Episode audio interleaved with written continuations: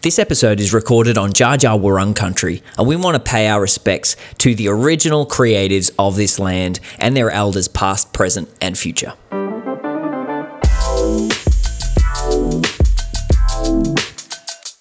Welcome back to another episode of Country Creatives. I'm your host today, Reece Hendy, and uh, doing something a little bit different because Caleb's not here with me. And um, thought, what can we do? I might take on the challenge of hosting an episode on my own, which uh, was a little bit of a daunting thing to think about, but here I am taking on the challenge. And um, this episode is obviously a little bit different to our usual country creatives. The solo episode, the experiment. I'm, I'm going to interview myself. And I'm going to get a little bit of help to do that. But I was in preparation for this meeting talking to Andre and Like, what am I going to do? Just an episode on my own. What can I talk about? What could be the focus of the chat? And we were having a little uh, bit of back and forth. And he goes, why don't you interview yourself? I said, oh, I could. That yeah, that's funny. And he, he had a bit of a laugh and he said, oh, you could change your voice up and do different interview styles. So it was an interesting premise that Andre came up with, and I thought I'd run with it. Do a little bit of a self indulgent episode. Amy, our producer, thanks for the encouragement because she said, Oh, people who have been listening, they probably want to get to know you a little bit more. And um, this is a way we might be able to get it started. I've asked a few people to come up with some questions for me, which I'll answer, sometimes with them on the phone, sometimes from a written question that I've collected. So, the first bloke that I've wrangled in to come and ask me a question is old mate Hamish Riley. He's actually done a previous episode before on finance and creative business. So go and have a listen to that one if you haven't already. Hamish and I are, are, pretty good mates. We grew up playing squash together, and he's really been there for my creative journey since forever. And as a non creative person, we've always had super interesting chats and banter around the importance of creative. And to be mates with a designer must be hard sometimes if you're not creative because fonts. Oh, look at this font over here. They use papyrus again. There you go. You see a flower shop and it's got curls.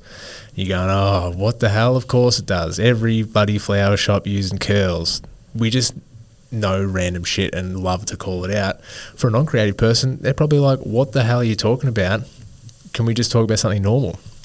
So Hamish has been that person to me, but also it's great to have someone who challenges you on certain levels, especially around the business side of things. Let's hear from Hamo now. All right, Hamo, I've managed to wrangle you in because uh, I didn't want to ask all the questions of myself. But I gave you, how much notice did I give you to come up with a question? About an hour. No, a little bit more than that. Go on, you came up with something. Can you deliver it to me? What's the question? What I want from you, Handy, is to give me an idea of when you started the business. So, what was the best part of it? And what was the worst part of starting your business? But I don't want the generic, fluffy, stuff you give to someone to make them feel good. I want to actually hear the raw, deep part of. Give me the shitty part that you don't want to tell other people. Give me the actual, real story. You did give me a little bit of warm up time on this too. I think the best thing about launching into the business and having a business and all of the learnings throughout it have made me a much more competent creative and I'm lucky enough to have gone through a lot of projects in that short amount of time, which is two years plus the time in when it was part time. And the result of that is I feel like I know shit I did not know at the start of how to work with people, how to work with other creatives, businesses, how to do a lot of the things that are required in business. And I think that overall experience is like the best thing personally I think that I got out of the got out of the business mate, I think you've hit the nail on the head there because one of the things I would say is that when you first started the business, we'd have conversations as if someone who's in business myself. You'd sit there and say, no, they should do it this way. And I'm like, no, as a business, that's not how this shit works. You need to actually understand, listen.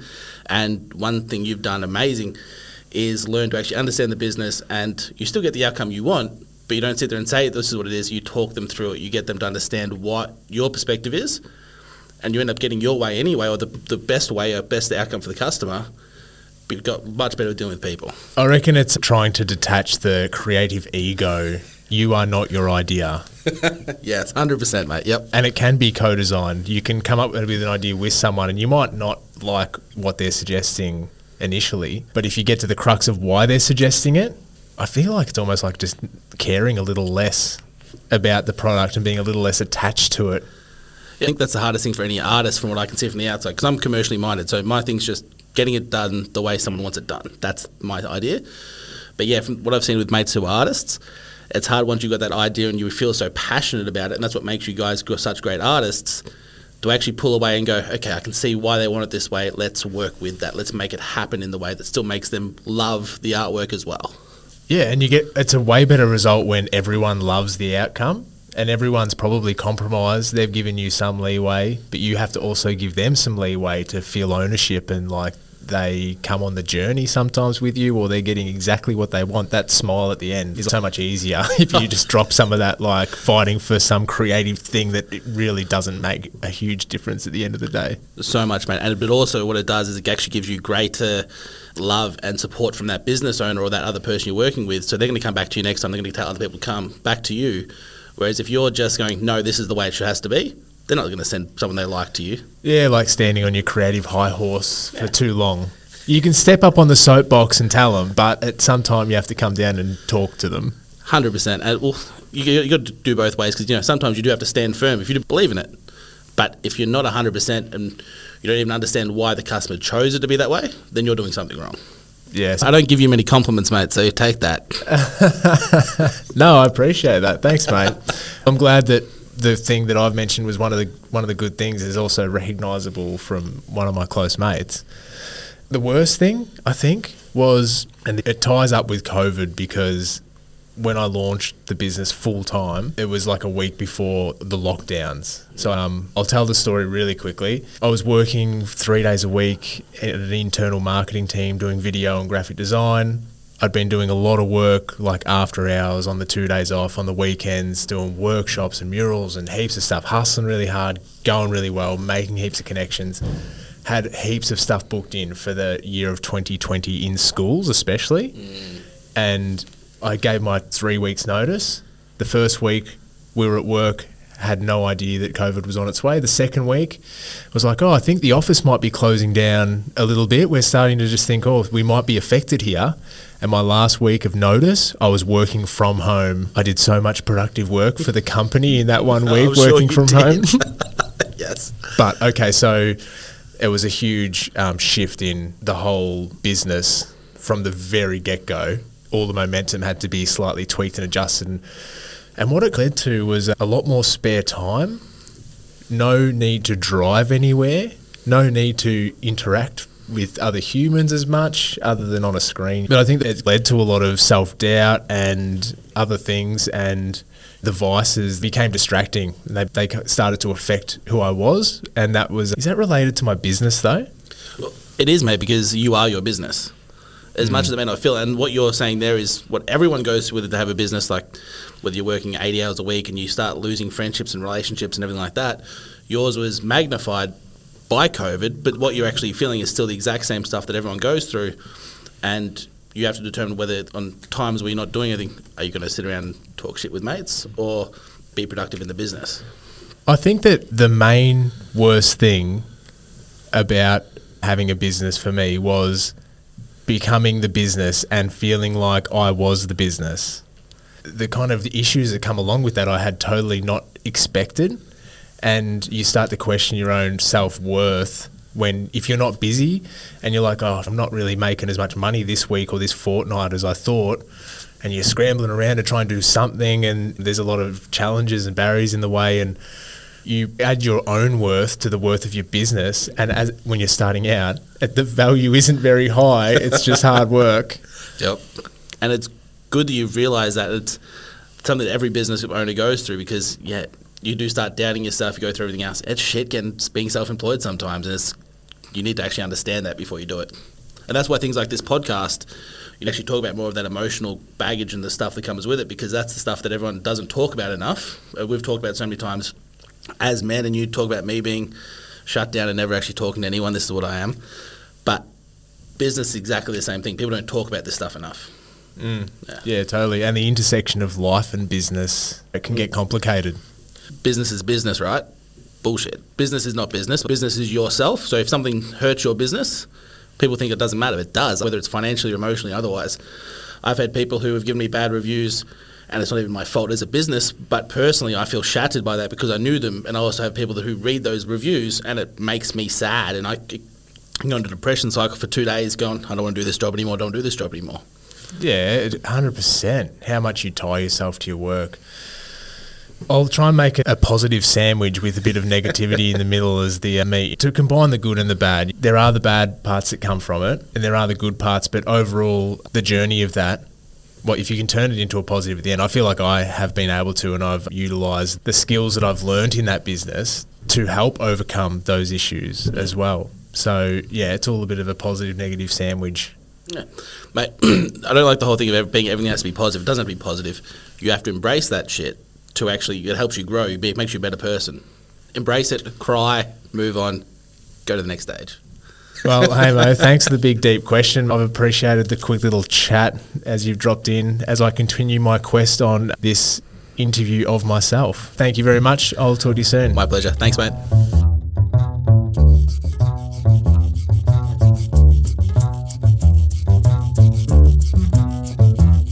I had a bit of a scare moment there. Did I record the question with Jack Fran? I just had him on the phone, had him on speaker, held up to the microphone where he asked the question. Hey Reece, it's Amy. Um, I hate to break it to you, but I reckon you probably didn't quite capture that amazing chat that you had with Jack because it's not in the audio file. So you better fill us in. Jack's from Adelaide. He's a mural artist and contemporary artist, but I met him through murals. And he was one of the first people I got up on a big wall here in Bendigo. The story goes he posted on social media a couple of years ago Does anyone have any murals for me to paint? Mine keep getting buffed in Adelaide. They keep getting paint, painted over. And I hit him up on uh, Instagram, replied, said, Yeah, mate, I got one for you in Bendigo. We'd never spoken before. And he replied with, Yeah, righto, when do I come over? So just a lazy seven to eight hour drive from Adelaide to Bendigo. And off a little message like that, I had to scramble like hell to find a wall because I didn't actually have a big wall for him yet. We found a big one on Bath Lane on the back of the brew house coffee and we teed it up and basically we paid our own way to, to pull it together. But it's a real standout piece in the end. And it was one of the first experiences I had at that scale and Jack absolutely smashed the artwork, and ever since then, I've really appreciated his creative prowess and the way he sees the world and the way he makes art. I always have really great chats with him. So I called him up and said, Mate, give us a question. Gave him a little bit of notice, and he made it pretty simple. He said, What's next? For Reece Hendy, for Nacho Station, for whatever it is, what does the future hold? I thought, oh, okay. I didn't have any notice to. Uh, we had a little bit of a chat saying that the next stage, I think, is to do with gallery and art spaces, experiences, bringing people through to see art in a more controlled environment, maybe more collaborations inside of the four walls rather than the outside of the four walls. And we've got a the first little steps that have been put in motion for that particular idea is there's a few of them out in Eaglehawk with Eaglehawk festivals. We're applying for a venue out there, which is the old Eaglehawk Courthouse. It's an amazing building and it's got a full lighting and gallery system in there.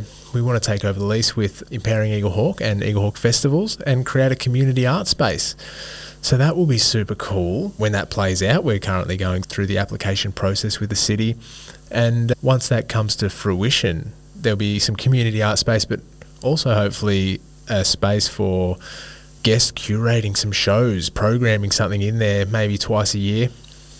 And one thing that I've realised, I've had some ideas in the past about different projects that I want to bring to the gallery type thing, and I've not seen them through.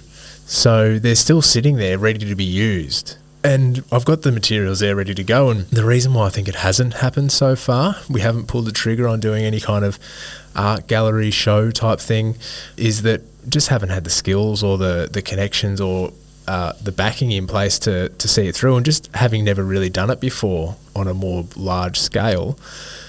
So for what's next is that Nathan Sims, Mr. Dimples, him and I have had a few chats and we've got some crossover interest there. And uh, watch this space because I think that's the kind of direction. What's next for Reece? might be some creative adventures in that kind of curation and experience space, uh, bringing people together for art inside of venues and inside of a bit more of a controlled setting rather than the placemaking that I've been known for thus far. Thanks for the really uh, thoughtful question, Jack. It was nice to solidify that and to put it out into the world in this public sphere. I feel like it um, definitely motivates me, and it's a, it's like an intention set now. So thanks for helping me to set that intention.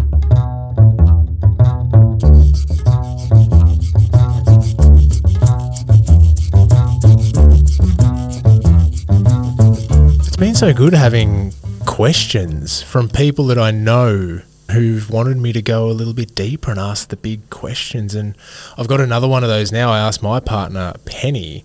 She would call herself a non creative person. Sometimes wonders how she puts up with all the creativity that oozes out of me, the million ideas that I come up with on a regular basis. But anyway, she's found a way to, to deal with it and put up with it. And her question for me was in hindsight, what would I have done six months prior to launching a business if I had my time over? The six months leading up to going full time in the business, what would I have done actively for those six months that is, that is different to what I did?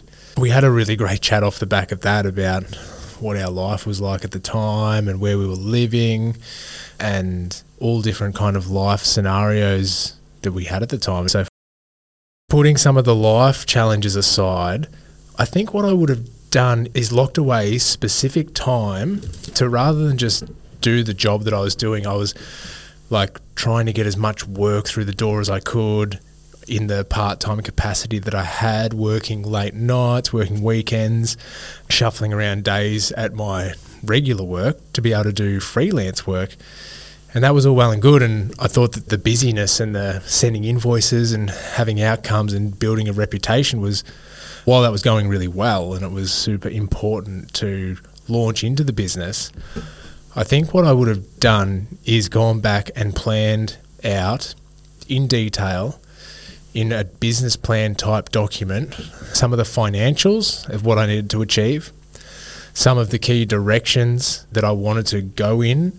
And I had very broad like aims and objectives that I'd written down in notebooks of bring street art to Bendigo be the person who brings street art to Bendigo. Maybe that was the right thing at the right time because I didn't know how specifically to do it other than to, to have this really broad vision and just make anything happen to potentially push me towards that goal. So I probably would have got a bit more sp- specific about the measurements of success of what that would look like. And I would have signed up to some specific personal development courses, whether online or like it was pre incubator and the Emporium Creative Hub existing, but I would have tapped into some other services online potentially for personal development.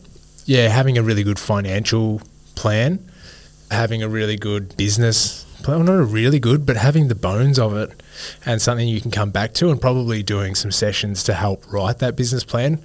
Have some people and some mentors who I could specifically go to to brainstorm and discuss this big next wave, people who'd had experience in the field as well. That's probably a good one in hindsight to access people who I admired and work like a model of what I thought success looked like from a professional perspective and ask them, what would you do? Like, how would you set this up? Can you give me some advice on what I'm thinking and, and fine tune it before I really go all in on it? So that's probably the main things prior to launching Nitro Station full time, what I would have done differently. But also believe in not being too structured and rigid that you can't pivot and change because it was a new business and a new way of doing things and a whole new line of work. I think that experimenting and adjusting and not having too much rigidity allowed me to evolve the business quite quickly. I actually did the professional development stuff after starting full time. And it was probably good to have a few runs under the belt and have an understanding of what it is I needed to do, what it is I was doing well, what people were enjoying. I had some kind of market research to reference it to, but it would have been even better to have the original plan laid out, then get the experience and just hustle hard and make all these things happen and then take that plan and continuously adjust it and tweak it rather than create it later on in the business. So thanks, Penny, for posing that question. Really appreciate it. I guess it's time to maybe ask a question of myself.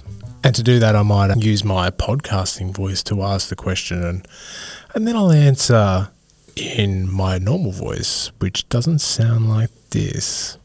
Anyway, I definitely my podcast voice tends to slow it down and feel a smooth kind of waves, but I'm not sure that I do that so much anymore. Just go into my regular voice. My partner thought it was quite funny that I had a podcast voice, but to turn it on when needed, eh? Maybe I should keep working on it, see how silky smooth I can get this voice. I could start doing voiceovers for ads of different shapes and sizes. But anyway, the question I would give to myself is what do you think was the earliest thing you can recall that set you on this direction of collaboration and facilitation of creativity rather than being the artist yourself?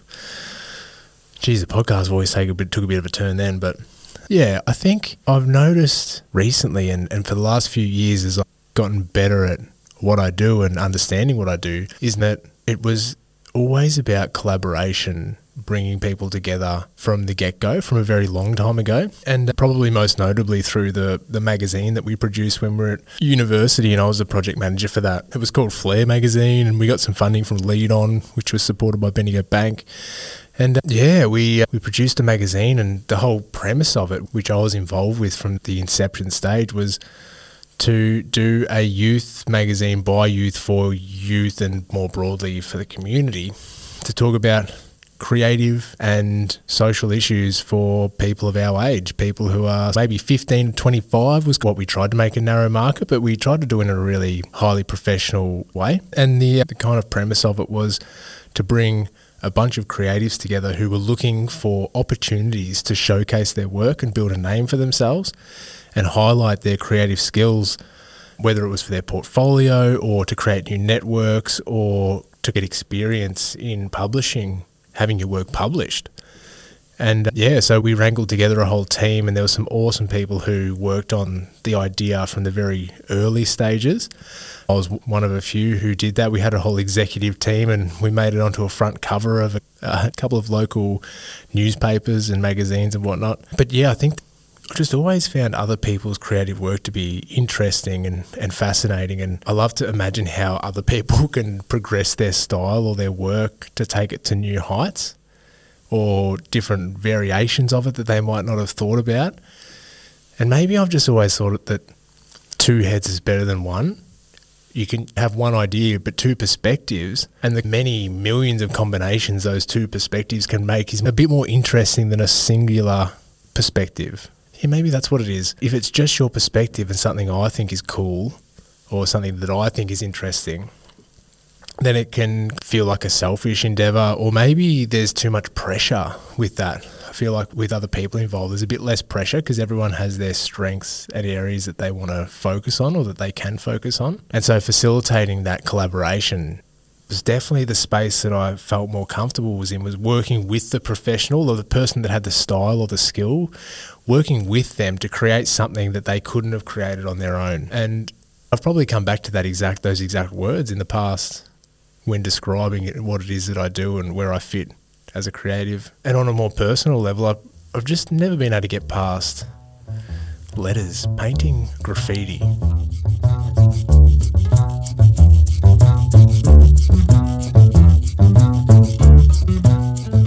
All right, there's another question. So the other question I would have for myself too is this is something that is really hard to answer. I don't know if I can, but I'd love to.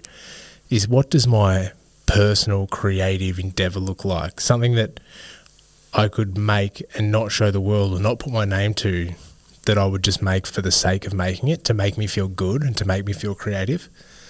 That's something I'm probably still on a journey of figuring out what that is. At the moment, it's definitely around letters and graffiti style letters that I like to draw and paint. I'm asking myself recently, could it be more than that? Should I start to do projects that utilize that skill? Or should I just use it as a creative endeavor and explore it and play with it and have fun with it and express myself in a visual medium and could see where it goes. Because I kind of like the idea of having that thing that has no pressure attached to it. And it's really hard for me to have that without coming up with all these ways that it could be commercialized or, oh, well, I'm going to make this thing so I can show it here. And to make something without that commercial or like output purpose in mind, it feels a little bit less natural than probably what it used to when you're back at high school and you're younger and you don't really have that pressure to make money with your time. So, yeah, if it's probably just carving out time not to know, not for me to know now where I want to take it, but to carve out time to allow it to go where it needs to go. So that would be in regards to my own personal creative visual output and endeavors. I thought while I'm on here solo too, that I would love to give a shout out to Caleb Maxwell, the co host of Country Creatives, and also Amy Chapman. We shout her out a lot because she does all of the work behind the scenes, and it's great that she jumps over with a voiceover sometimes just to interject, let us know when we've stuffed something up, or give us a little bit, give people a bit of a fact check, whatever it might be. So thank you, Amy. But Caleb, we don't really praise each other too much when we're both on the microphone. And what I really appreciate about Caleb and our relationship actually is that you might not know this or realize it, but we actually have quite different views on the world in some instances. And for example, religion is one of them. Caleb is a religious person, and I don't want to go in the details of that exactly, but I'm sure he wouldn't mind me mentioning that. But the thing that I really appreciate about Caleb is that he doesn't push that onto anyone. It's that's his belief and he holds it strongly and he will defend it, but he won't try and go on the offensive to make you believe the same thing that he does. If you want to ask the question and have a robust discussion, he's more than open to do that too. And he's very concise and he has very clear reasons. I always appreciate that he has that that firm stance on so many things in his life. Like he's so certain of stuff which is super interesting. Whether he actually is under it all, who knows? But he comes across like he's just absolutely got it dialed. I super appreciate that. And that, that religion and non religion is that's just one of many things that we probably have very different views on.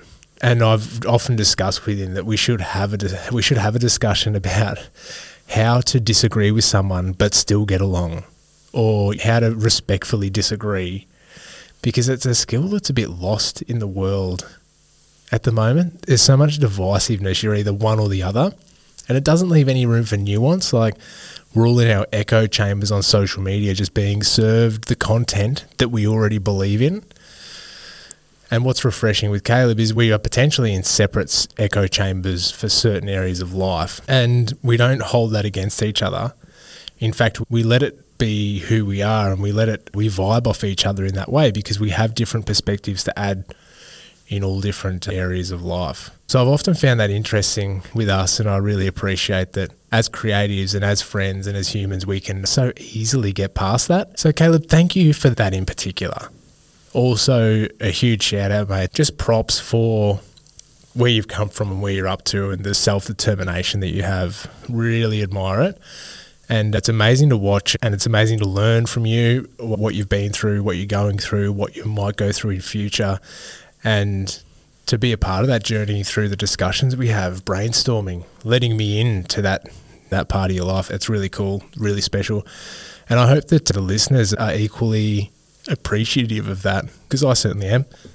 Yeah, so I don't know. I could probably drool on for a little while longer about how cool he is, but I'll leave it at that for now. And looking forward to getting Caleb back on the microphone because it's been a bit of a self indulgent episode and it'd be good to have him back in to, to balance the mix. Thanks for tuning in and joining me on a bit of a journey of self discovery. You'll hear from me again soon on the next episode of Country Creatives Podcast.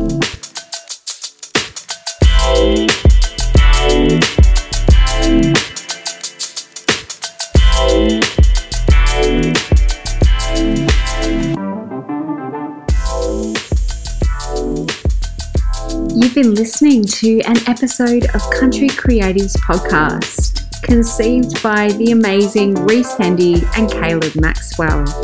Hope you enjoyed Reece's internal journey into his creative endeavors. I certainly did. It's always amazing to get understanding and insight into how the brains of Reece and Caleb work. If you'd like to delve a little deeper and get uh, close and personal to Reece and Caleb, how about you drop them a line on the Instagram?